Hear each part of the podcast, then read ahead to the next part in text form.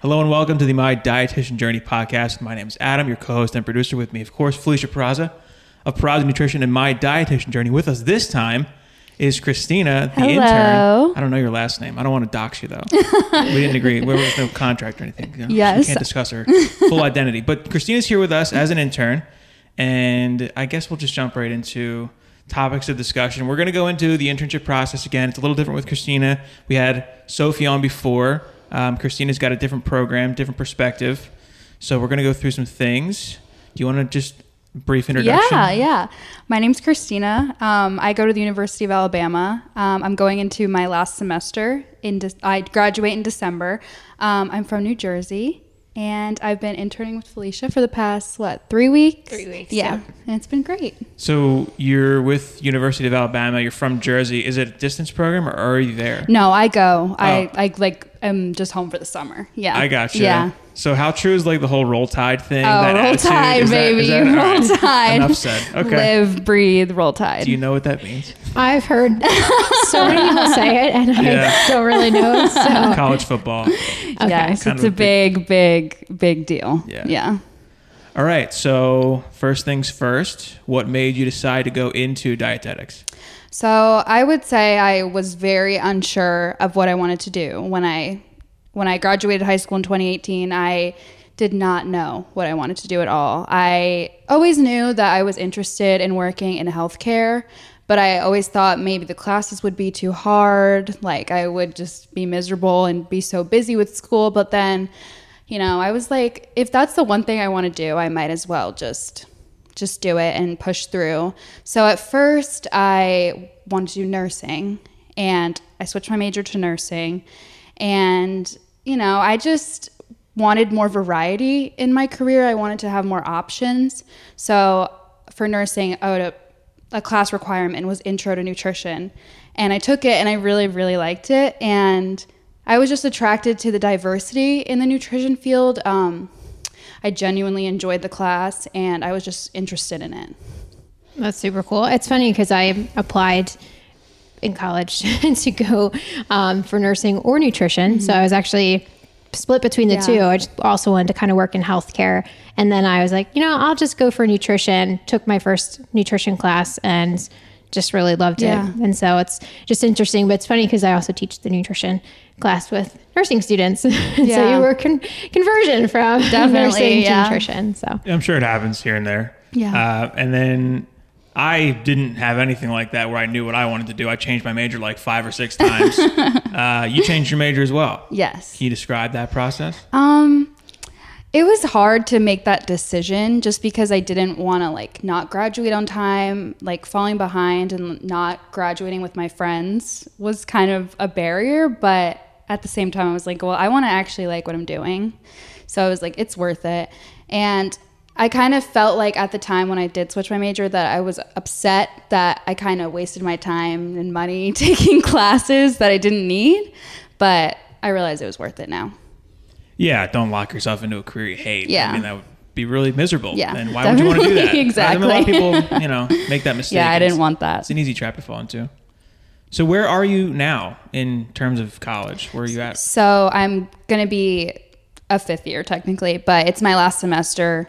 Like I'm going back in August, finishing in December, but I'll still be completing all my rotations once I'm graduated from undergrad technically. So I just have a few more undergrad classes, my rotations, and then I'll be done. So we're gonna we're gonna go into the uniqueness of our program, right? Because Yeah. that's that's pretty weird that you're because you're doing the internship and you're still in your undergrad. Yeah. That's the unique part of Yeah. your. Uh, yeah, I've never heard of that, but we'll get into it. So, Yeah. um, what's been the hardest part of your undergrad so far? Um, I mean, just in general, I feel like nutrition classes are a lot harder than people think they are. I think you'd agree with that, right? Yes. like biochem and stuff like that is is hard and it requires a lot of time and effort and studying. So I would just say maybe time management and, you know, staying on top of all my classes at once. Yeah.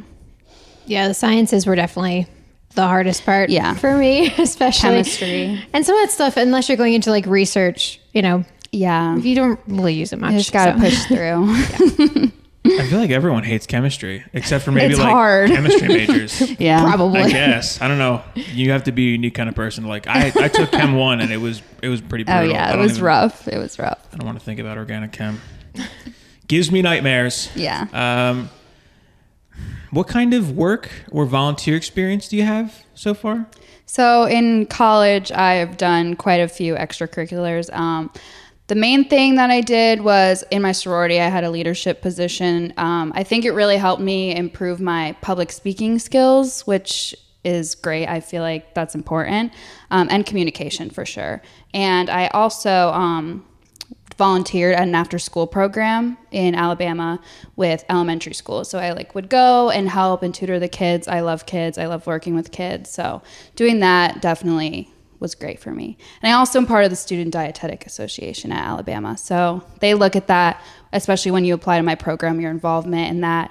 And yeah. Yeah, the Student Dietetic Association, um, if there's a nutrition major at the college or the university that you're at, definitely something you want to get Yeah. involved in. Even if you're just a student member, um, you know, leadership position is obviously really great, but just being a student member, being actively involved, keeping log of what kinds of things, like activities that you do with the organization, um, really can definitely help. Yeah. That's cool. Yeah, volunteer work is always important to be on a resume, especially any kind of. So, you do do you have any kind of desire to work with kids? I would love to work with kids. I know that, I mean, out of college, I might not just be able to go work at a children's hospital or something, but maybe in the future, I would love to do that. I love kids and working with them. So, Is that the route you want to go? Clinical, ultimately. um, as of now, I mean, I've done my, I haven't done my community rotation yet, and I've d- did my clinical, and I really, really liked it. So that's kind of where my mind is right now, but that could completely change. I'm very open to other fields in nutrition. Just curious because that seems to be. It's almost. I don't know if it's fair to say it's a cliche, but you know, clinical is like the route, and I always wonder if people want to go clinical versus if they feel pressured to go clinical. I think I just I really liked um, learning about different diseases and like medical nutrition therapy for different diseases. I thought that was really really interesting, and I actually enjoyed it. So maybe that'll change. Maybe I'll like something different. But Oh, As of kinda- now. yeah, it's the point of Yeah. college, right? Yeah. figure it out, try things. the internship exposes you to a lot. So there's and there are you know a variety of types of internship. This is my ultra smooth segue into our next topic. It's totally not pre-planned. Can you explain the internship program you're in currently? Yeah, so I am in the coordinated program of dietetics at Alabama. Um, basically, it is a program that allows undergrads to start their dietetic internships um, early, not because most dietetic internships are st- they start after you graduate. So I am actually still in college doing this program, which is great. It speeds up the process. Um, yeah, I applied in the fall of my junior year, which is the standard. So the program, are you only doing internship rotations during the summer, or do you squeeze it in during the year? Um, so they're during the year, and I had one in May, just for the month of May, and then this one is in the summer. So, and that that'll be it for in the summer. Other than that, they'll all be during the school year. so you're taking classes full time, Yeah. and then after class you're going to your, or you mix it in. Is it It's kind of split up. So how it was for clinical, I had class Monday, Wednesday, Friday, and clinical I had Tuesday, Thursday. Okay, Yeah. that makes more sense. Yeah.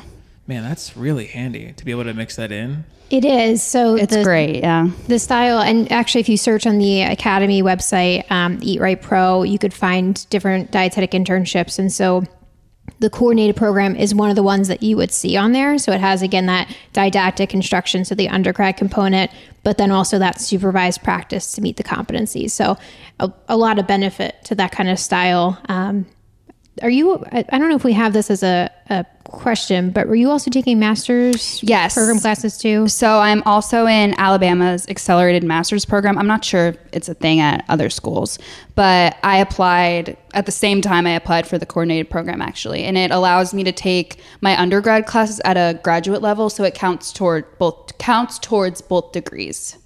That's awesome. Yeah. Because technically, I guess you'd be grandfathered into the whatever is it 23 or 24 where if you get your bachelor's Yeah, you can still get yeah. but you're just going to knock out the masters anyway Yeah. that's good that's smart Yeah. getting ahead of the game man that's a really unique program the only other thing i'm not that i'm a, a college connoisseur but drexel university has like a a five year where you do a co-op. Yeah. You get I think other schools have stuff like that. I don't know about for nutrition, but Yeah, I've never heard Yeah. of it for not that Yeah, I would know, great. but it's really nice that that is that exists. yeah, it's great. so They're getting uh, more popular now with the combined programs, um, like the coordinated plus Yeah. the master's component, because of the The requirement, yeah, yeah. the requirement for that. And then also, if you're at that school applying for the internship, you have a little bit more of an in to Yeah. get in. So that's just another benefit too of being there. Because the barrier is already high enough to become an RD to begin with. Oh yeah. So just working it makes in, it a lot easier, a lot less stressful. That's good. Yeah. I feel like it should just be part of it, regardless. Yeah. Always for every program. I agree. so, um, what's unique about the program? Any benefits you've found to the style of program? I think Um, talked about a little bit. like I said, how it just kind of speeds up the process, makes it a little less stressful. Not having to worry about applying for a dietetic internship after I graduate is really nice. Takes a took a weight off my shoulders when I got into the program. Um, also, with the group that I'm in, there's 15 of us. We're all super close because we see each other literally every day in class. So it's nice to like be able to have people to like talk about rotations with and do work with, study with. So that's great. I have made some of my closest friends at Alabama through this program. Um, and also just being able to gain classroom knowledge and hands on experience at the same time, I think is really great and helps me learn. That's super valuable too to kind of have your little cohort Yeah. and uh, such a small group too. 'cause Yeah. with my undergrad, you have people you're close with, but then everyone kind of goes in different directions. Yeah. And then my, I did a distance program. So I think there was like 30 or, or 40 different interns. There's quite a few of us, but we were all over the place. So having people that you're Yeah. seeing consistently too probably builds a much, much stronger relationship. Yeah, it's great. It's really great. And you're you're building a network of other dietitians too while you're at it. Yeah, and These everyone's from everywhere. Like Alabama's half out of state, half in state. So I have friends from all over the country. So if I ever want to move randomly to California, I know people. So Yeah, I'm sure you know Yeah. people all over. Yeah. Seattle, Texas, Yeah, wherever. yeah. Yeah. Uh, that's cool. Yeah. Man, Alabama. I have questions about that. Maybe save it for we'll, later. we'll chat. So, um, how is your internship structured? Are you traveling or doing any virtual rotations? So all my rotations are in person, um, except for this one's been hybrid. But um, all my rotations are based in two cities. So Tuscaloosa, which is where Alabama is. So there's hospitals in Tuscaloosa that we get rotations at, and then also Birmingham, Alabama, which is about an hour away. It's like the closest big city, and they they split up our rotations in between those two places. So. Um, so not all of us are driving to Birmingham all the time. So half of our rotations will be in Birmingham, half of our rotations will be in Tuscaloosa. And then, are you any any virtual or is it Just all- this one, all- it's all been in person. Yeah. Okay, I guess you, you would consider this virtual, even though you're, Yeah, you're for part of it. Yeah. Hybrid. Yeah, I just called it hybrid. I mean, I, a bit the kind of what it is, where Yeah. it's partially in person, partially virtual. But you know, a lot of the competencies can be met virtually, Yeah. and this kind of stuff, you know, it was good to do in person. So So you're just sort of here out of coincidence because you're you're home for the summer. You live in Jersey. Yeah. It's close enough to Yeah. travel to. It's only like 40 minutes away. Yeah, So and you arranged this through your school because it's um or how did did you reach out to her directly? I reached out to her. Yeah. I found her on the academy directory. yeah, so the academy has a find a preceptor database that you could sign up for, and so my I'm listed on there along with many other dietitians, but um, it has like a bio of them and links, and then a way to contact. So that's actually a lot of where I'll find my like interns from, Yeah. or that reach out to me as they find me through that database. So is this your elective rotation? Yes. Okay. Yeah. Because it's two clinical, two food. The community is the one you're doing next. Yeah, that's next semester. Do you know where you're going? I'm doing it at the Jefferson County Department of Health in Birmingham, Alabama. Oh. Um, so I don't really actually know what I'm going to be doing there yet, but We shall find out. yeah, I'll find out soon. And then which ones have you done so far? I've done one clinical, one food service, and then this one. So I've only done three so far. Okay. So you don't know what's going on for the other ones. I guess they don't talk to you about that Um, stuff in advance. So I'm doing three next semester community, um, my second clinical, and my second food service. So that'll all be in the fall semester. I'm curious about what you're going to do for research. Your research. I rotation. honestly, that's my last semester. I don't really know. Did you have one? I didn't have a research one, but they also had um, just built in having to do a research component but it was more so on like a presentation. It wasn't like Yeah, I'm not really Lab sure about that one, but we'll see, I guess. Yeah, it just makes me wonder if you're going to be in like a food lab or something. I think maybe Alabama has a food lab. That would be cool. Yeah. that's fun. Yeah. Lab coated up with Yeah. like the goggles and stuff. Yeah, that'd be awesome, actually. I'm something. I curious now. I have no idea what they do, but it's cool. I, I used to work for a company, Sodexo, that had food labs, and it, I was That's actually by so it. cool. It would be cool to, Yeah. to do that sort of thing. But um, did you need to locate any of your preceptors for your rotations? So no, actually, the only preceptor I had to locate was Felicia. Um, all the other ones, the program assigns us. Um, yeah, it makes it super easy. So Man, that's so convenient. yeah, You it's just- really it's great. Yeah. a lot of the on-site ones, they do that. They'll set up your rotations for you, with the exception of maybe like an elective or um, there's like sometimes an enrichment rotation where like you have to find a preceptor. Usually it's for a shorter time frame, um, and but the competencies can be a little bit more flexible. Um, with distance programs, which is the one that I did, you had to set up all of your rotations. So everything from clinical to food service to community, which can make it really difficult to Yeah. find that if there's because programs like yours don't have contracts and and relationships with different hospitals Right. and systems that they agree to just take interns. So definitely Yeah. makes it a lot easier. I remember you having hunt down stuff and some of the things coming down to the wire and it was stressful. It's like it's so nice to have that just built into your Yeah. program. That's crazy. That's great. Yeah, it is. I hope they keep developing stuff like that. Yeah, they really should make it. I feel like it should be more of a normal thing to be in a coordinated Just- program. I want to say like it's just weird how dietetics are set up that way to where like it becomes this. It's like a fight. To yeah, get, to get your it degree. is. It is. And then you, you can't really do much until you get the internship. And then you do like, so you're kind of like stuck. I mean, you can get the bachelor's and, you know, a lot of times people will work at something like a WIC, Yeah. but you know, it, it's, it's hard to really get a dietetics related position that's more career based that you might be looking for just Yeah. with having only the bachelor's. Yeah, it's a shame that logistics becomes a barrier to a student who would otherwise be good academically or like with work Yeah. ethic. Uh, are you are you working at all? Um, I'm working in the summer, but when I'm in Alabama, it's really hard for me to work because I'm doing rotations, and when I'm not in rotations, I'm doing class or studying or doing work. So I don't really have the time to work, which kind of sucks because sometimes I'm like, oh, I'm kind of poor right now. but sometimes I'll DoorDash like in Tuscaloosa when I am like, if I know I'm going somewhere, I'm like, I need money, so I'm gonna like just do some DoorDashes. Yeah, but it works, it yeah. does, yeah. But at home, I work. What do you do? I work at a boutique. Like cosmetology or No, like a clothing store. okay? Yeah. I, I see. Yeah. gotcha. I work in retail. the boutique word threw me Yeah. off. Yeah, That's what I was thinking Sounds too. fancy. That's what I was, that sounds fancy.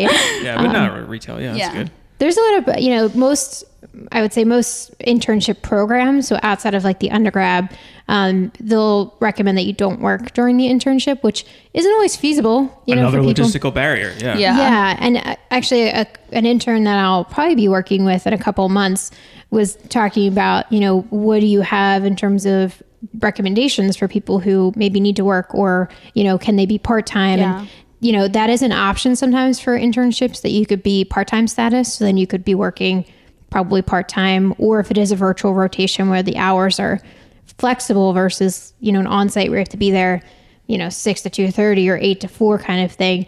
Um, but that is another huge barrier is Yeah. you know not people being able to. Yeah, to I wish work. I could work sometimes, at least like a few days a week, but it's like actually not possible. It really isn't. It's Yeah, really unless you, I mean, gig work is an option like DoorDash, Yeah. Grubhub, or yeah, I guess stuff like that. But uh, you'd have to really. yeah, go you gotta like way. commit to it. That's why I only do it when I really need like extra money, like if I'm going somewhere. Yeah, Yeah. I, I've never done it myself, but I always hear that there are certain hours of the day that are Yeah, really good money. yeah. like if you can just You do can, those it's like two. peak pay. They give you extra money if it's busier. Yeah. Yeah, maybe if you can sneak those hours Yeah. in here and there. Man, that is just it's unfortunate, but eh. And the thing too with like undergrad versus, you know, a traditional get your internship after is, you know, when you're an undergrad with being able to get like financial aid kinds of things Yeah. and scholarships that with the internship, sometimes they offer, you know, scholarships and financial aid, but it's not the same as being in like an undergrad full-time student because a lot of the internships, they don't qualify you as a full-time student. Yeah. And so another issue of like getting Yeah, not to beat up too much on the process, but that is it's just we've talked about it before.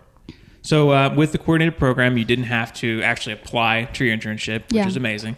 What uh, what advice would you share with future students who are um, going to apply to a Yeah. program? Um, I would mainly say keep your grades up. That's the most important thing, um, especially in your nutrition classes. Um, that's definitely really important. Like that's what the number one thing I'd say they look at. I also had to take an admission exam. I don't know if other coordinated programs have to do that, but that was kind of stressful because I didn't really know what to study for, study with. So I guess just being like just like paying attention in class, like knowing what you're doing, um, and also like making connections with the professors in, nutri- in the nutrition department at whatever coordinated program you're applying to. Um, Always be networking. yeah, A theme here at my dietitian journey. Oh yes. You did some like uh, extracurriculars too, I guess maybe. Yeah. Or recommend some. Um, I mean, Student Dietetic Association, if your school has one, is looks super great on an application. Um, volunteering, um, yeah, just getting service hours and stuff like that, just to make your application stand out. Um, and I guess a piece of advice I would have is I was really worried about coordinated program being way too difficult for me that I wouldn't be able to like balance everything. So I would just say like it most coordinated programs make your schedule is accommodating so that you can take classes and not be stressed out about having to go to rotations right after. So I would just say if you're on the fence about applying to a coordinated program, just apply. That's good. Yeah. And the you know the thing with um, having experience is that's useful for obviously a lot of things, Yeah. but um, building the connections with the faculty, like you mentioned, is can be really helpful for getting like letters of recommendation. Yeah. So even if you're not in a coordinated program or you're just in your undergrad right now and going to do the internship or planning to do the internship after, you're still going to need letters of recommendation. The Yeah. GPA is still going to matter. The experience is still going to matter. So all these things are relevant for any kind of rotation that you're going to go into or Yeah. internship program. All right. So just to dig into your internship a little more, um, for the clinical that you Mm-hmm. did, what what site did you go to? Was it a hospital? Yeah, it was a hospital in Tuscaloosa. It's called DCH. It's 583 beds. That's what I got from the internet. That's a I don't, big I don't know how right that is though, because it's actually the hospital is not that big. I don't know. I found that from the website, but I don't know how correct that is. Um, but like I said, I did Tuesday, Thursdays from eight to four. It was like for six weeks, I think. Um, yeah, it was. I actually really liked it. Was it like a big sprawling campus with multiple buildings, or just Not one? really. Like it had like it has like a cancer center and like general like an ER general hospital. I don't know. I really feel like 583 beds is a lot, right? It is. Yeah. that is a lot. It is. That's a lot of beds. I w- I've been to a hospital that was like 480 or 500 beds, Lehigh Valley uh, Hospital, and it was enormous. And I don't know if you got to look at the food service component, but if you saw, you know, servers rolling in and out with Yeah. carts, like that's you know kind of an indicator. I guess you could base.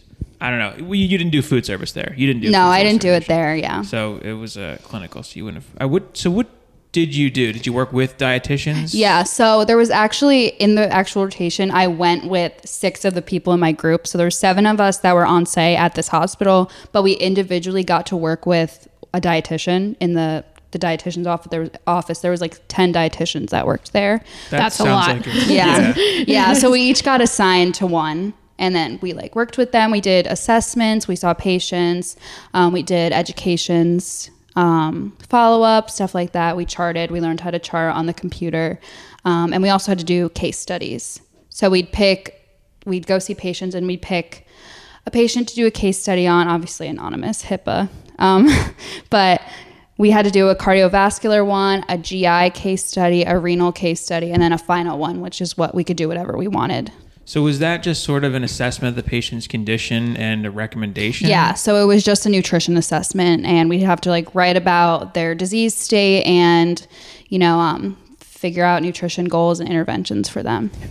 So you followed the full like nutrition care process Yeah. for that. So we actually briefly talked about this before, but the nutrition care process involves the nutrition assessment, the diagnosis, so like a PES statement, um, which is nutrition related, uh, and then the monitoring, the intervention, so like it could be education, um, it could be like supplement based, and then the monitoring and evaluation. So looking at like what kind of goals Yeah. and how you would follow up with that patient. So that's something you would see pretty standard in clinical rotations is following that nutrition care process, but it'll also be in like private practice kinds of things where the nutrition care process is followed. Yeah.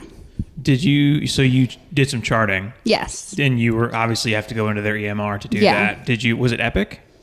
Um, remember I which one? don't remember. Okay. That sounds familiar though. Yeah, Epic is one of the big ones. There's a couple that are like really I big. th- actually think I think that was it. If I had to guess. any experience yeah so like if you dig into the emrs more and like you get into epic if you if your goal is to do clinical that's Yeah. probably one of the best things you can do is Yeah. familiarize yourself with it and then long-term care is going to be separate and that's next semester That's actually my last semester. So I have one more semester, which is clinical food service community, and then the semester after that is um, research, long term care. Yeah. okay and um do you have were there any highlights for the clinical piece like what was your favorite part of it Um, I I liked my final case study a lot. I enjoyed. I did it on chemotherapy, re- um, chemotherapy induced malnutrition, and I thought that was super interesting. And I really enjoyed working on that case study. that's very niche in terms Yeah. of like the way chemo impacts yeah patients and i thought that was I, that's why i wanted to do it because i saw a patient and it was just super interesting how it was literally the chemotherapy that had caused it so 'cause she Is- like nonstop throwing up Oh. stuff like that yeah Yeah. So do do oncology departments typically have a, a dedicated dietitian on staff for just that? yeah sort of thing? right Yeah, depending on the the size and if it's like an outpatient center or not. But usually there's a dietitian that's might be there full time or part time depending on the, the client load.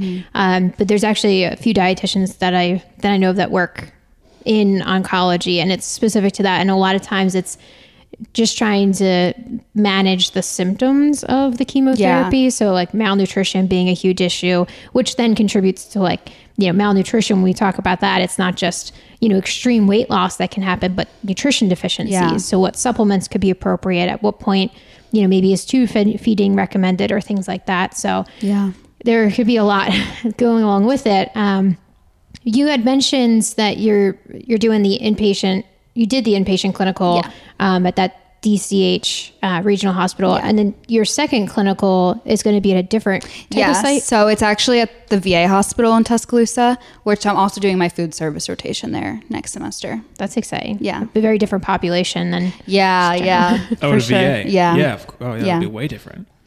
So you so you have you done a food service? Yes, I did. I actually just finished my food service a month ago. Um, I stayed in Tuscaloosa for the month of May, and I drove every day to Birmingham from seven to three for three weeks at Princeton Baptist Hospital in Birmingham, smaller hospital. Um, did my food service there, yeah. And that was um, like inpatient dining. Yeah, so I did a lot of stuff when I was there. Um, most of, most of the stuff I did was just like kitchen work, like doing tray lines, um, putting like condiments on plates, like depending on and supplements depending on their diet orders and stuff like that. Delivering trays to patient rooms, we did, um, and then just like general food service operations. Did stuff. you do any weird projects or any kind of like specific? No, not really. No. Um, it was it was general, like just a lot of kitchen work. Yeah. Yeah. I wonder if you'll get that for your second rotation. Yeah, with I, being w- more I was kind of disappointed because I wanted to do more of like the management side. So I'm hoping that my next one is more. Yeah, I'm surprised because usually I used to work in food service management. I, I had a an intern like every time they did a food service rotation, Yeah. they're with me for like a week. And I guess because you're doing multiple, that they'll the objectives will be Yeah, different. I think it'll be like food service two will be a little bit more like, I In guess, depth, yeah, or- in depth, yeah. Yeah, because typically with like the food service rotations, that that is a big piece of it. You know, the kitchen work, observing, being a part of, Yeah. you know, what the flow looks like. But then, you know, temperature checks. I mean, for me, it was also um, menu planning. Yeah. I was in a, uh, a school uh, food Oh, service that's- that's operation. cool. Um, but then like recipe testing Yeah. and then the admin side of things. So like working with, you know, purchasing, inventory, um, the admin of like answering phone calls and things like that. But I did some inventory, but nothing like Nothing really like meal planning or anything. That that sounds cool though. I wish I did that. Yeah, I would assume probably for the next one you'll work. Yeah, closely I'm with- hoping. Yeah. Yeah, and then uh, you'll end up. I there is an element of being a liaison between the food service department and nursing and Yeah. other departments, and having to like coordinate communication. Right. Because that becomes a challenge. Nursing and dietetics sort of don't always clash well, or like not nursing, but the way care is being administered up on the floors versus how patients perceive food and what Yeah. they're, they should be eating. And you've dealt with that in the call center when you worked there. Yeah. There can be some tension. Usually, you end up having to go up and talk to a patient. Yeah. Obviously, it was as a dietetic student, you'd have ample experience to explain it or articulate it even better than, Right. than a manager would. And it depends too. Like uh, you know, a friend of mine is uh, uh, still ter- currently a dietitian, but works as a nurse now. And the perspective she's told me has changed. You know, because the what you're doing as a nurse is obviously vastly different than as a dietitian, but also you know what is priority in terms Yeah. of like care. Sometimes it's not necessarily worrying that the patient didn't eat yet, but it's their blood pressure tanking and things like that. And so. You know, being able to have that open line of communication is, is still going to be really key there too. Yeah. So, uh, did you have any highlights or standouts from your food service rotation? Any key moments or like you know interesting pieces? Um, I guess just when we did get to do like management stuff, like when we did inventory and we learned about purchasing and stuff like that, I would say that was the best part. But that was only like one or two days out of my rotation. Um, but I enjoyed that part. I thought that was super interesting. So, did this place have like big storage rooms with tons of product? And it Yeah. was about managing Yeah. that. Did you did you go through any ordering or any kind of We inventory s- management? were shown the process of how they do it, but we didn't like really get to do it ourselves. Yeah. You're not missing much. they, they they refer to that, that ordering process as like counting beans. You Yeah. know, you've got a par. It's like three cases on the shelf. I need four. I order one. Yeah. Just doing that for hundreds of items. Oh, yeah. That's all it really Yeah. comes down to. There's a piece here for you to speak about working with kids. Hello, Uh, we have yes. a script. What are you doing? Sorry. Uh, so I I was at a, a school district for my food service rotation, but mine was also combined with school nutrition education. So I did get to work with Mm-hmm. Oh, that's like super cool. kids Yeah. a lot more. Um, and we talked about this on the podcast with Sophie that I dressed up as a pea pod You and did. a banana. That's amazing. And handed out stickers because it was like National School Lunch Week. So anyone who had like a fruit or vegetable got That like is a so sticker. fun. Um, so that was really fun. But it was, I liked the perspective. It was very different than working in clinical. Mm-hmm. Yeah. I had been a, like a food nutrition aide, so I was able to see kind of the hospital based food service aspect of it. But being in a school system was a lot different because there was more of the menu planning Right. and this, you know, school nutrition menu cycle, and you know, so there's some stuff that overlapped. But you know, being able to like work one on one with like classrooms and the kids. Yeah, that is so was fun. I would really have fun. enjoyed that. Maybe some other. I don't know. I guess you're kind of locked into. maybe Yeah, you'll I'm locked something like in. yeah. So well, you so you're gonna do your community rotation next, right? Yeah, that's next for me when I go back to school. And do you know where you're going? And um, Yeah, Jefferson County Department Oh, of we- Health. we did yeah, in about it, Birmingham. of course. Yeah, but I really don't know what I'm going to be doing. I guess we'll find out. I tried to find information about what I'll be doing, but I really couldn't. what what was yours? So I was at WIC in Right. The nice part of Philly, WIC. um, and so Yes. which Were you? What was it? North Philly? Yeah, it's North Yeah. Philly. Um, which uh, the people were, were super nice down there, but um, you know, maybe not the greatest area. um, but the the thing with WIC, and my rotation was actually four weeks at WIC, which I've probably said to everyone that I've had in the practice that four weeks is a really long time at WIC. And even the staff there was like, What are you going to do for four weeks? like, you're going to learn everything in two Every days. day? Yes. Oh. It was 160 hours. So was Um, it just repetitive? Yes. So I had a couple of competencies, but um, they did. So when they got their when uh, the the individuals came in to get their WIC checks at certain times, they would also need to meet, like required to meet with the nutritionist, and they called them nutritionists because um, there was a dietitian there, but most of them were like had a bachelor's in nutrition or something like that, so they weren't all dietitians, and some people really enjoyed that, and some people wanted no parts of working with a nutritionist when they came in. They just wanted their WIC check. Um, so there was you know that aspect where not everybody was coming back Yeah. to actually have a session. So most of the time they'd be just kind of like hanging out, um, like the actual employees there. And then I did do an in service for the staff on like trends in nutrition that they might come across, and I did a um, a poster board about nutrition related problems. And then I had like a, an assignment where I had to you know identify an issue. So I actually did it on the baby friendly um, feeding initiative. So like with um, like breastfeeding versus the emphasis on like formula in hospitals and what are considered like baby friendly hospitals where they emphasize breastfeeding um, and don't just give somebody you know like formula right away. Um, so that was super interesting, but if it rained, nobody came. like literally nobody came to the I mean, site. So that seems to be a, a sort of a theme with a lot of a lot of um, I don't want to call it elective healthcare. I guess it would be where you don't need to come in. So right now, I'm at a, a, a pain management practice, and if it rains, there's a lot of no shows, which is weird. I'm not a lot, but there's a few. And so you went to North Philly. It's sort of an impoverished area, somewhat like the the the level of um, poverty is is higher there. There's more crime, and that's, in my opinion, that's important exposure. Yeah. It was definitely important exposure, and it was definitely something because uh, you had a very diverse group of individuals that came through. There was individuals who were um, they had just recently moved here from another country. They were living with family, and you know they were getting WIC, but they were like, English was not their first language, and there was like I really just need assistance kind of thing.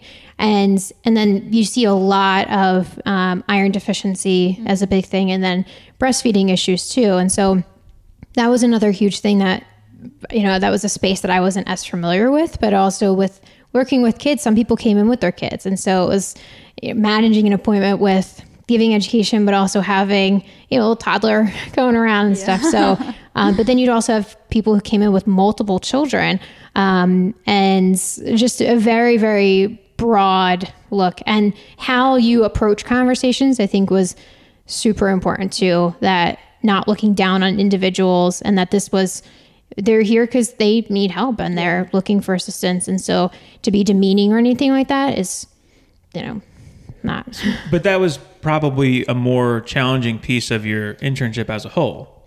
yes. I think the how you came across the education piece was probably the the biggest challenge because from who I'd been working with before was a very different demographic.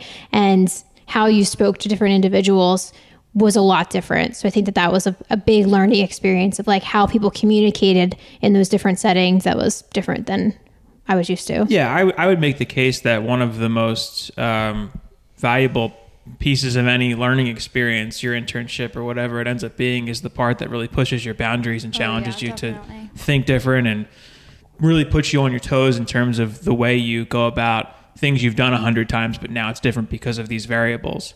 And the more that you get that, especially from your internship while you're a student, and there's low pressure because it's not like it's your business, it's your livelihood. You're an intern. You can just Yeah. kind of have the experience and learn and, and fail if it comes to it. The, the, say, the saying is uh, fail early and often. So like the Yeah. more uncomfortable conversations you have, the better it, Yeah, you get it. definitely. Being comfortable in them. Yeah, that's a uh, I've said to Christina a few times with like counseling sessions is that it's better to just give it a practice now and you're not going to be good at it. I wasn't good at it when I started and I was lucky in the positions that I had when I finished my internship that I was able to have like some low stakes practice Right. versus someone just jumping right into the field as like a paid position or you know accepting insurance or self-paying clients that there's a lot more pressure Right, to yeah. to do well and have a good appointment versus you know the practice yeah, any kind of practice environment is Yeah. just it's so valuable. Just the the walls are padded when you're you know you're not Yeah, going to hurt anybody. You're exactly. not gonna, you're, you're uh, it's easier to just get through that stuff when you're still learning. Um, so you're currently in your elective rotation. Yes. With Felicia, which is 200 hours. It's like five weeks. yes Really? Yes. And it's been with you the whole time. Yeah. So it's going to continue after this, or is this toward the end, or? nope she's got a couple more weeks left Oh, okay. Yeah. so Um, what would you say has been the most valuable, your favorite piece yeah. so far? So when I was picking my elective rotation, I really wanted to do a private practice because we don't really get that experience within my program. Um, so I've really enjoyed like doing stuff that I would never have done in like if I did some- my ro- elective rotation somewhere else, um, like practicing counseling, like you mentioned before. That's not something I get to do very often, so I feel like I've just been gaining skills that I would have never got to experience otherwise. And the thing with them, so just to, as a, an overview of what I usually do with uh, working with interns, uh, social media. So Christina's been writing um, and creating like graphics for social media, uh, blog writing. Yeah. So there's a blog scheduled that'll be um, out that Christina uh, worked on, newsletter development, and then presentations. So we just did a, a recipe demo. Yeah, super fun. Yeah. and, and then we're going to do a presentation on the connection between nutrition and depression. Um, so that'll be in July. Yes. Um, and then the mock session. So, one thing with having a virtual practice is it could be difficult to have interns, you know, present during those appointments if they're virtual themselves. Um, so, unless they're, you know, physically on site, it's a little harder to observe counseling sessions. Um, so, we've been doing mock sessions. So, this is usually what I'll do is I'll set up, you know, a case study based on a client with, you know, the HIPAA stuff all modified and whatnot. Um, but then doing a mock session. So Yeah. taking on whatever that persona is for that client. And then the other thing too is uh, Christina got the opportunity to work with a health coach, um, and they're going to actually swap sessions. So Christina did a practice session with the health coach, and then the next one this week you're going to be Yeah. the receiving end, um, the coachee uh, with The working client, With, yep, I guess? the client. and so it'll be a different perspective. Yeah. And then uh, Christina's going to do another uh, session with that health coach. So it's a good way for them both to practice, but also seeing the different perspective and style of, Yeah. you know, coaching versus, you know, medical nutrition therapy. So, do you have any inkling of desire to consider a private practice for yourself as a side hustle or anything? Yeah, maybe one day. Um, I mean, I like I said, I kind of want to do clinical first. I know like some people don't want to do clinical right out of um, college just because it's kind of the cliche, but I think that's what I'll probably end up doing once I graduate. Um, and then I don't know, maybe in the future. One of the things too, Christina, you had mentioned was um, I had been building a couple new assignments for for interns uh, this last working Yeah. with you anyway. And so one of the things was having Christina look at different um, private practices that are out there for dietitians and then like non nutrition professionals. Um, and one of the things uh, you had brought up was about you know that there was these larger practices Yeah. with dietitians and so it's not just a matter of you having to start your own practice but you can also work Join in a private online, practice yep so that was just something else with looking at different um, Oh, to- opportunities to, go to Yeah, work with, I think that'd be super cool. Yeah. to work with a practice like virtually or Yeah, on site or virtually. So, like, you know, practices they'll hire. I was we were talking about this hiring dietitians, but um, some of them are face to face, some of them are virtual. Um, but some larger companies where they have like thirty or forty, like a fleet Yeah. of dietitians. a um, fleet. so- That's A the technical term for multiple Yeah. dietitians. It was a flock a few years ago. They changed it. There's uh, dietitians on demand, right? Yep. They're like hiring dietitians now to, to be part of their fleet and to go see patients for them. I guess there's a virtual component to that too. Yep. It's so it's hundred percent virtual. Um, the new piece that they've just kind of unveiled was the virtual counseling. So it's like, hey, if you have been working on site, you know, so at a long term care facility, and you're need to, you know, send clients to a dietitian that's outpatient, you can now be hired as one of our dietitians and see them virtually, or you know, refer to someone within that network of dietitians on demand. So it's a great idea. And you're you're doing some stuff right now. You have like a contract with. Are we not allowed to talk about that? We're allowed. I just I can't. I probably can't say like the name of everything. Sure, but, yeah. Um, but next week I'm starting a contract with a, a company where I'll be there. It's a, a hospital system, but it's um, an outpatient focusing on um, bariatric surgery, so like pre or post surgery. I'm not exactly sure. and it's virtual. Yeah, so I'm on site two days just because they requested um, if I could, and the rest is all virtual. So Oh, that's awesome. but they have a, if you sign up for their alerts, they have tons and tons of contracts that come out in all different states, some virtual, some on site, everything from like long term care. This was one of the more recent ones that I saw that was more focused on outpatient, but a ton of long term care. Um, and usually it's anywhere from like a couple weeks to maybe a month. And if it's a travel position where you have to relocate, there's often funding there and Yeah, bonuses and stuff. Yeah. Yep. So Just an interesting option in terms of Yeah, private practice. You can sort of be a freelance dietitian Yeah. and just pick the stuff up if you want. So, do you have any words of advice for um, interns who are looking for a private practice? Uh, what what is it? Was it rotation? Yeah. as their elective. Um, I guess I would just say manage your time wisely, especially if you're virtual. Like most days, I'm virtual, so just making sure you stay on top of everything. You know, taking breaks when needed. Um, just trying to have a schedule, stay organized, and on top of your assignments for sure. That's what I would say. Yeah, it's um, the one thing that I do with working with interns is they all get set up on Google Drive, Google Keep. So Christina's got like a schedule, task list for the day, what meeting dates and times we have. So we have a, a meeting pretty much every day unless you're on site, like a virtual check-in. Sometimes it's 15 minutes, sometimes it's an hour. Uh, but those are on Christina's schedule and then like different assignment-based stuff as to what she'll work on that might be related to competencies or things that we're doing. So we're, we're working. Christina's been working on the outline for the depression um, and nutrition connection presentation that she's going to be doing. So, um, but even though it's organized, it's still organization for Christina. Yeah. time management on her end too, because I'm not, you know, sitting there and looking at her, you know, Yeah. the entire eight hours of the day. Um, and one thing I, I've said to Christina too of uh, interns is really coming prepared with questions and then also being open to feedback because I give, I know I give lots of feedback and if you're in a an internship, Yeah. you know, you're learning and so being open to Yeah, that. guys, she's brutal. It's crazy. I probably am. At some point, No, I no, no. said to Christina, I was like, I hope this is okay. Don't want to just be highlighting all No. these things. It's not. It's not brutal. I need feedback. so you have your own setup at home when you're a virtual Yeah. intern. Do you have any advice in terms of organizing your physical space when you're doing a virtual session like that? Um, I mean, I try not to sit in bed because that makes me want to fall asleep. Um, so I guess just like if you don't have like a desk, just finding a table and a chair in your house or like sitting outside. I sometimes sit outside and do work. Um, just an environment that you feel comfortable in. Yeah, because that could be a challenge if you're not used to working from Yeah, home. and I've never done that before. I've this is my first time working virtual, other than like when COVID happened in school, but that was different. Like actually doing work every every day. Oh, can you talk about that a little bit? Oh yeah. yeah, what was your experience? So you were in college during the peak of COVID? Or? Yeah, so it was my sophomore year. So March 2020, I it was in Alabama. We got sent home for spring. We were it was just spring break, and then they were like, "Oh, never mind, don't come back." Yeah. So you were in Jersey doing classes well, we or- kind of knew that like we got sent. Our spring break started like March 13th. So like that's the day that everyone was like going crazy. Yeah. So we kind of had a feeling we weren't gonna come back after spring break. So I went home and then me and my mom had to book a flight so I could get all my stuff because I left all my stuff there. So I had no clothes, so I had to book a flight and then we drove back with all my stuff because my car was there too. Oh, so Oh, God, yeah. it was a mess. And then after that, I just did all my classes from home.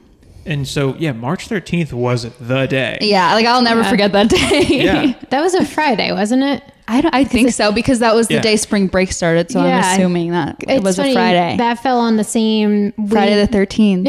I just realized that. Weird. because we went on spring break for um for Bucks too, and it was that Friday, and everyone's like, eh, "We'll be back. It's not a big Yeah, deal." that's what everyone was saying. I was Spring like, break. We I don't know about that. Another week. Two years later. Yeah. Yeah. Yeah. Pretty much. That was my mom's birthday, and then we had a we were at your house for like your parents' house for your house. You live here. This is our house.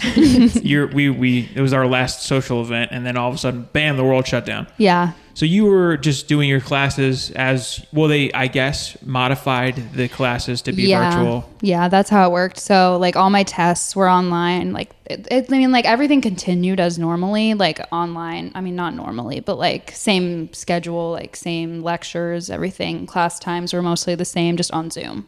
At what point were you? Was that your? I'm sorry. Was it your second year? First year? Second year. Second year. Yeah. And you had to. Um, it was 100% virtual from your house in Jersey. Jersey. Yeah.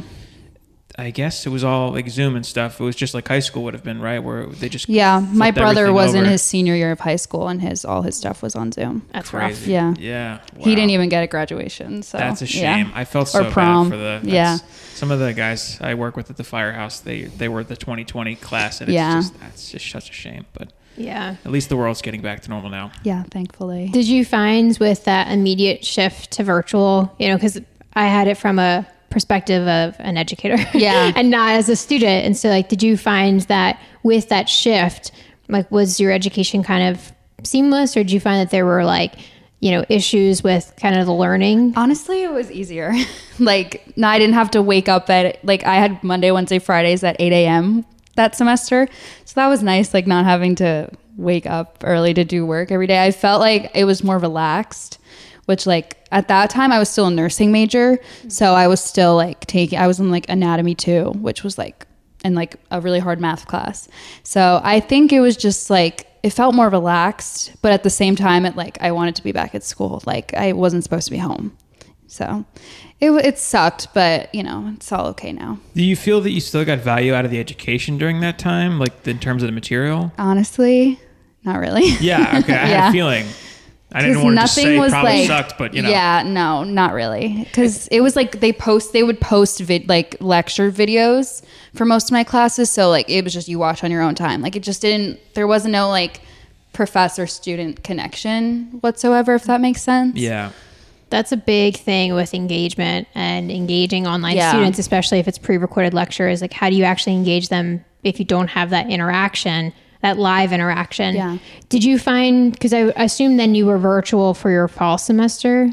Actually, no, I wasn't. In Alabama was well, it was like most. I still went back to Alabama for junior year. Um, most of my classes were hybrid. Actually, my only class that was in person was my intro to nutrition class, which is like kind of funny. But yeah, other than that, like I was taking microbiology that semester. That was online. Mostly everything was online or hybrid. Okay. Just curious because I, you know, 2020, a lot of instructors, like I, I had been teaching online already, so I was comfortable with the flip. Yeah. But a lot of instructors were like learning how to do everything online at the same time of like, there's a global pandemic happening.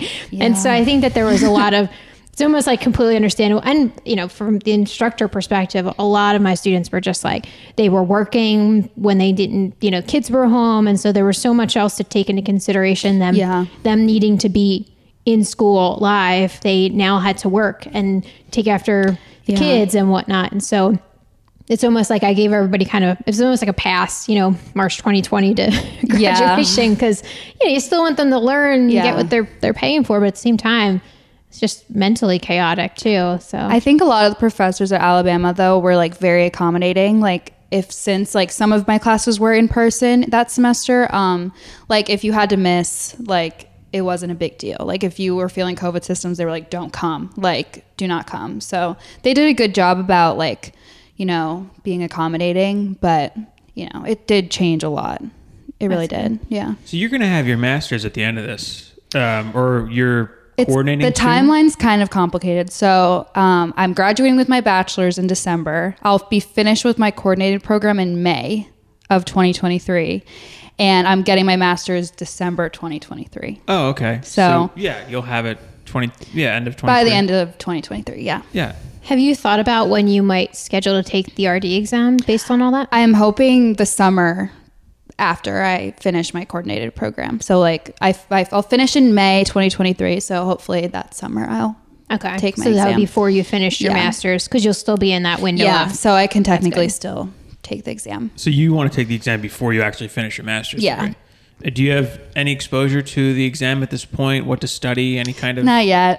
I'm like kind of putting it off until I Yeah, until at least like I graduate with my bachelor's and then I feel like I can start really studying. I don't blame you. I'm sure you got enough on your plate. Yeah, as it is. I do. It's a lot. I mean, the only thing I did during my internship, which again, my internship was after, and then I didn't do my finish my master's because I had grad credits during my internship, mm-hmm. but I didn't finish my master's until a year after that. yeah. Then I'd like to like have a job and then like be working on my master's at the same time.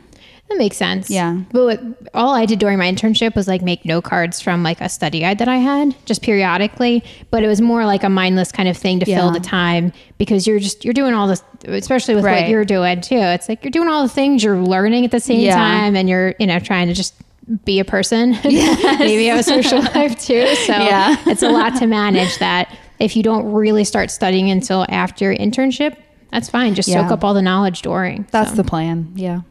So now that the master's degree is a requisite of being an RD, and that's also sort of the bar for teaching nutrition at the college level. Yes. I wonder if at any point in the future they'll have a rotation for education, or at least have that as an option, like a nutrition education. Oh, interesting. That'd be interesting. There was a nutrition education component in my undergrad, and then I, it was also tied into my uh, internship because we had a component that was school nutrition education. So we had to write, I had to write two lesson plans for that rotation. So it was a component of one of the classes that I took to learn how to write like a learning objective and whatnot. Yeah. So I had, which was nice, also working at a nonprofit like a YMCA, I was able to practice writing lesson plans already and then have that a little bit more formalized in like the education but that's not a part of every program that you know with something like teaching opportunities you go into it and they like sometimes will just hand you a textbook and a syllabus and tell you to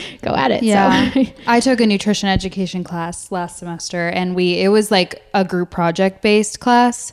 So we all like ha- were in a group and we picked a topic and like a target audience that we were presenting the education to. And it was like the whole semester we worked on the project.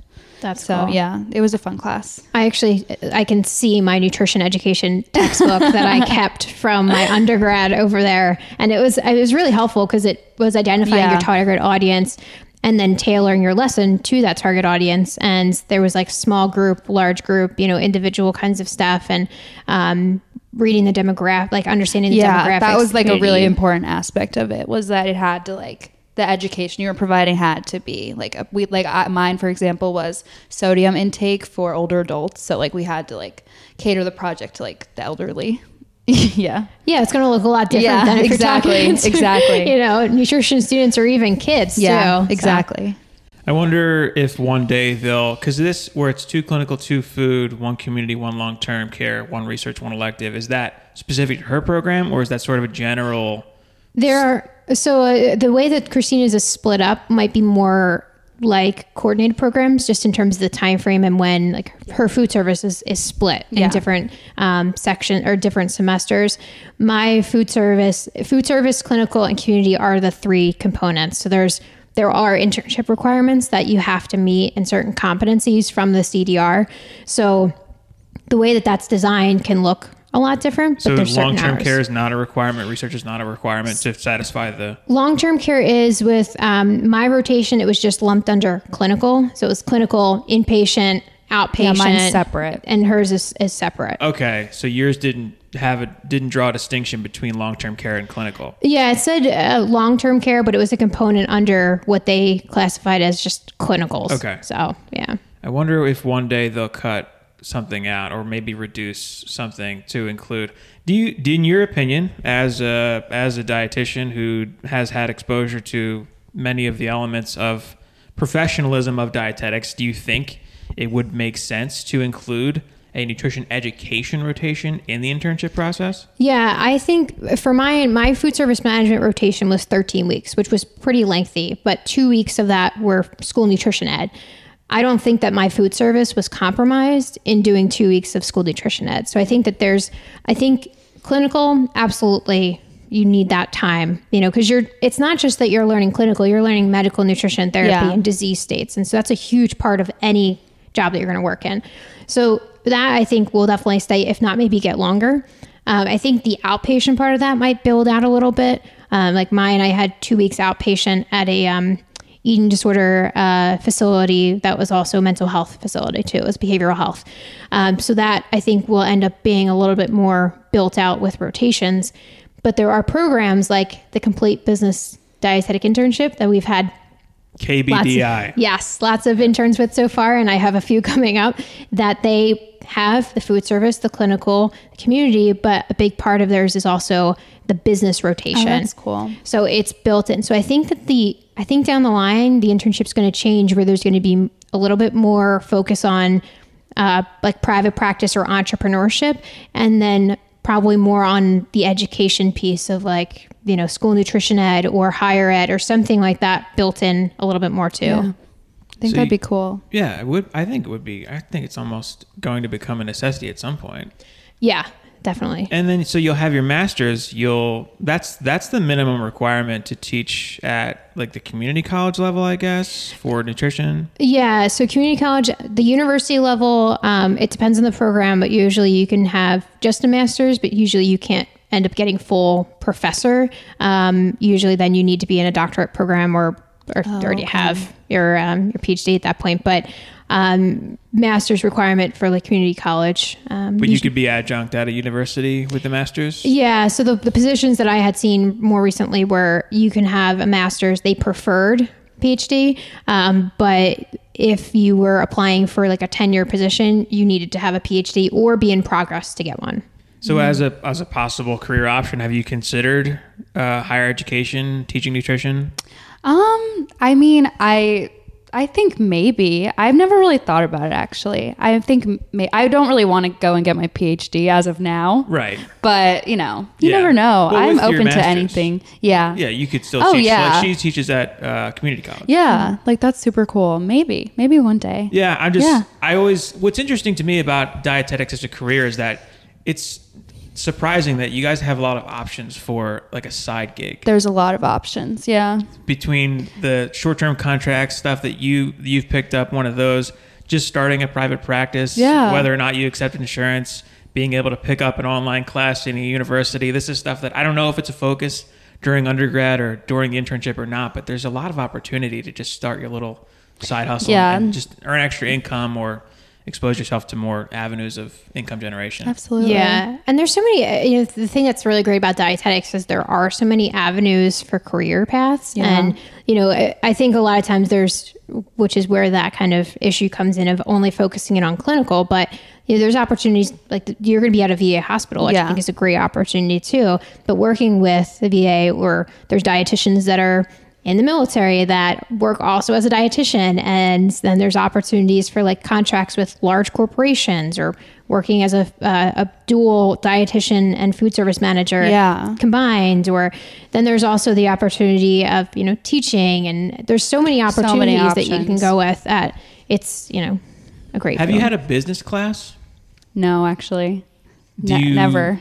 do you have any consideration for I like. I wish I could. I just don't really like. Like, there's no. I wish I could like fit a business class in my schedule, but like I'm already behind, so I'm like, yeah because because of starting as a nurse yeah. So, um, any were any of the nursing classes or nursing material? Do you feel any of that was applicable to? Actually, a lot of the prerequisites for nursing, like anatomy one and two, organic chemistry, chemistry one, um, microbiology, they were all classes I had to take for nutrition. Oh, so a lot of it just transferred yeah. over anyway. Yeah, a lot of it did. What did you take that wasn't directly applicable to the? Well, I didn't program? mention this, but I actually applied to all my schools as a political science major. Oh, that's very different. Yeah. Yeah, so I was just taking like random classes, like electives that I need, like because it was a bachelor of arts, so it was a lot of like I had to take like a art class and like just stuff that I didn't need to take for nutrition. So I just it was a lot of like elective classes that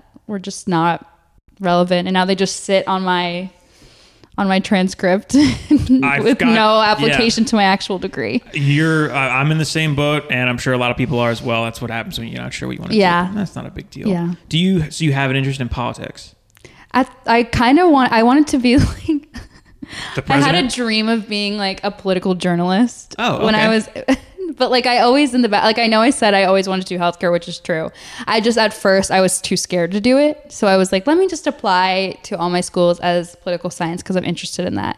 And then I just like was not into it, and then you can imagine in Alabama how political science classes are.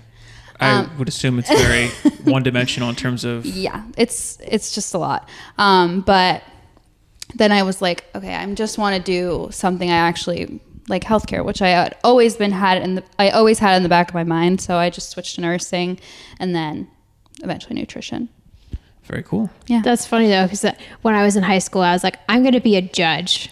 That was my what I wanted to be, and then I was like, I want to be a lawyer.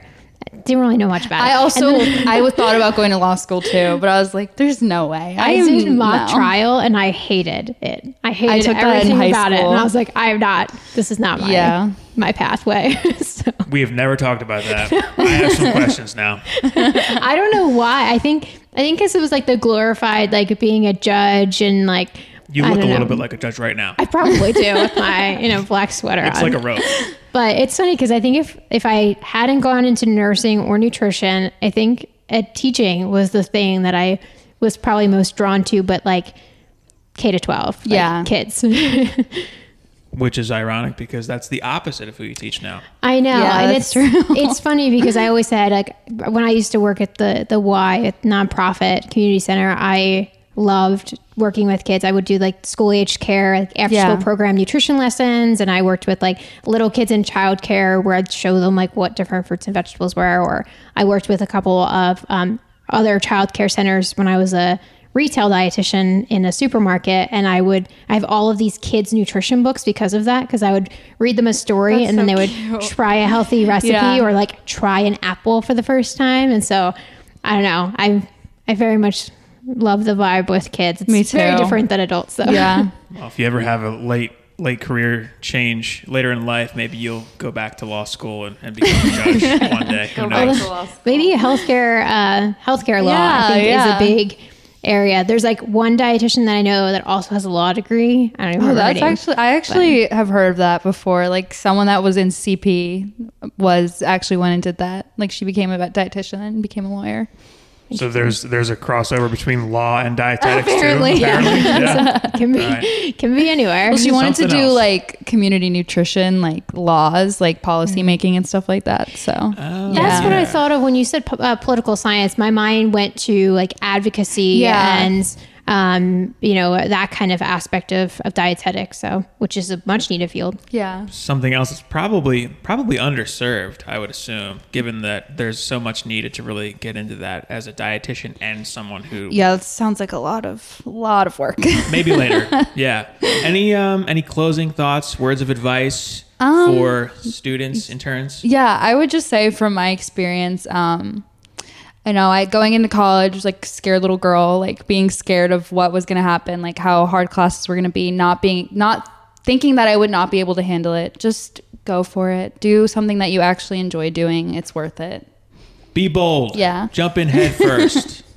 Throw your ambi- your your uh, inhibitions to the wind. More Exactly. Cliches. Yes. What what do you think? And always be networking. Yeah. Yeah, always network. College is the most important time to do that. You're meeting people who are going to be the next wave of professionals.